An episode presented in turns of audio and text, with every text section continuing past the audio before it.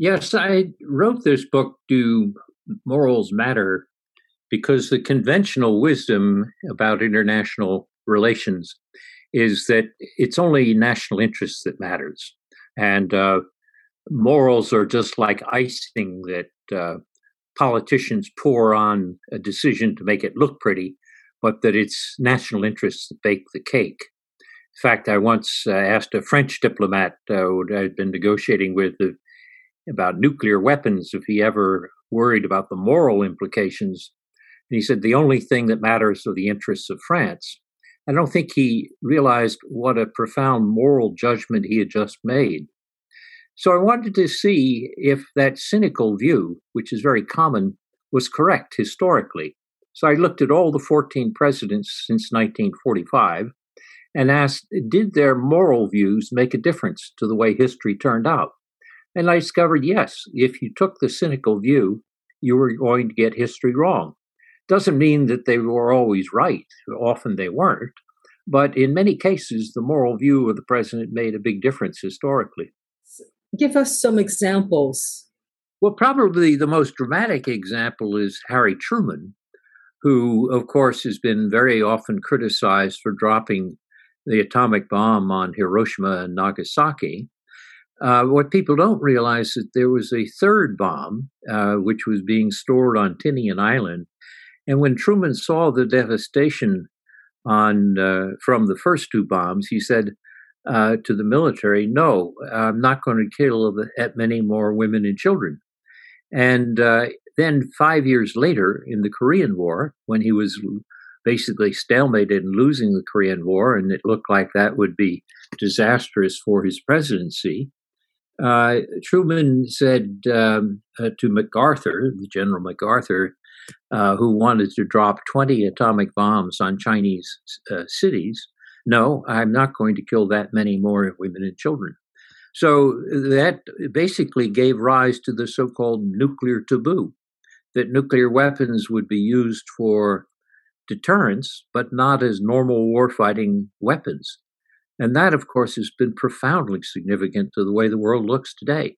So there's a case of moral decisions which made a very big difference. Right, soft power. Uh, you are associated with the concept, you know, to reviving the concept because throughout the history, uh, politicians have used uh, soft power. Nations have used, or monarchies have used. You know, we can trace back millennia backwards how they used soft power. But you have uh, sort of revived the concept or brought it to bear to modern international relations theory. How so, did the concept became so important in your scholarship? Is, was that something you you've set out to, to develop, or was something that sort of uh, came along as you researched, as you worked for, for you worked for the Department of Defense as well? how did the concept develop? Well, in 1989, I was writing a book about the question of whether the United States was in decline, which was a popular view at that time. And so I looked at American military power and then I looked at American economic power. And then I said, but there's still something missing, which is the ability to attract others. And that's how I developed the concept of soft power.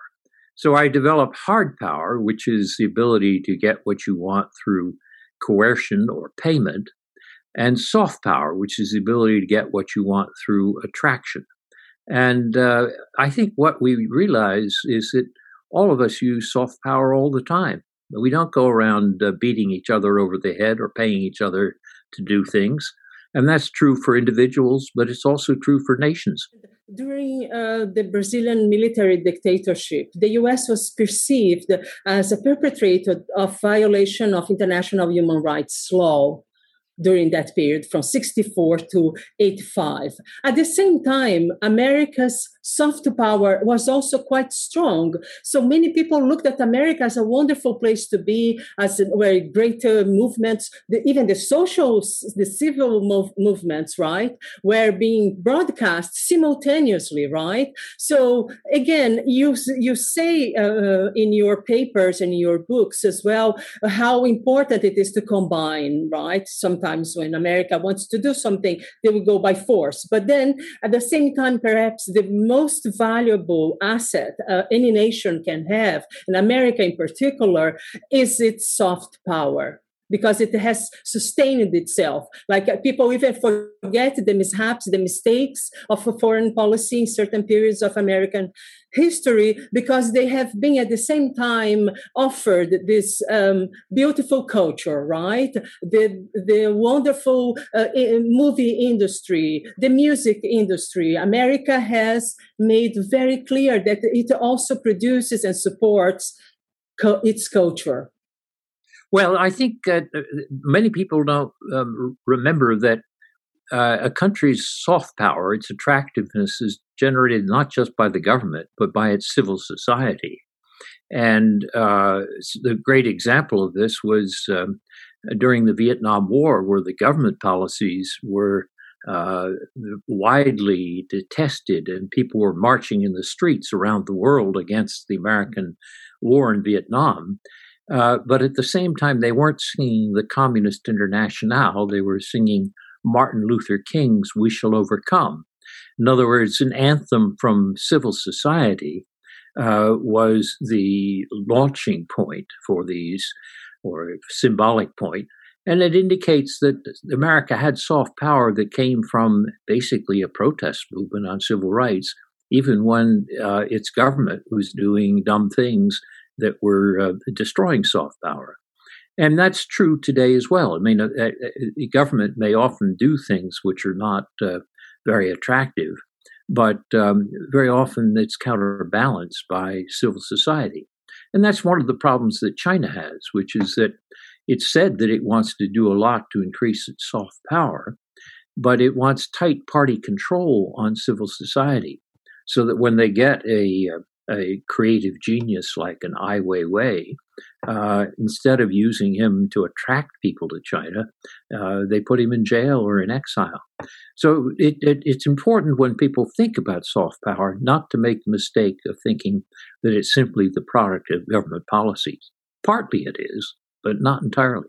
Now, to wrap it up, I would like to talk a little bit about we had last week the uh, Biden Putin meeting here in Geneva. So, what is your takeaway after a week? We discussed a bit before, but what is your takeaway after all the commentaries came? Was it successful? Was it not?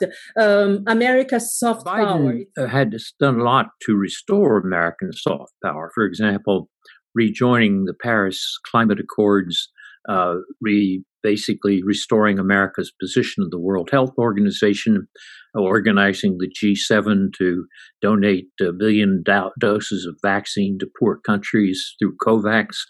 Uh, these have done a lot to help American soft power. But the summit with Putin was really more about hard power. Um, I mean, and I think it was successful. Putin and Biden had sat down for a uh, a hard uh, talk about things that uh, were damaging each country to the other.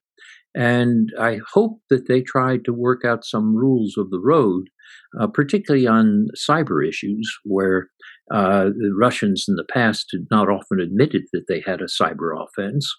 And if those rules of the road work out, it will not be because of soft power, it will be because hard power, the of uh, deterrent threats and so forth.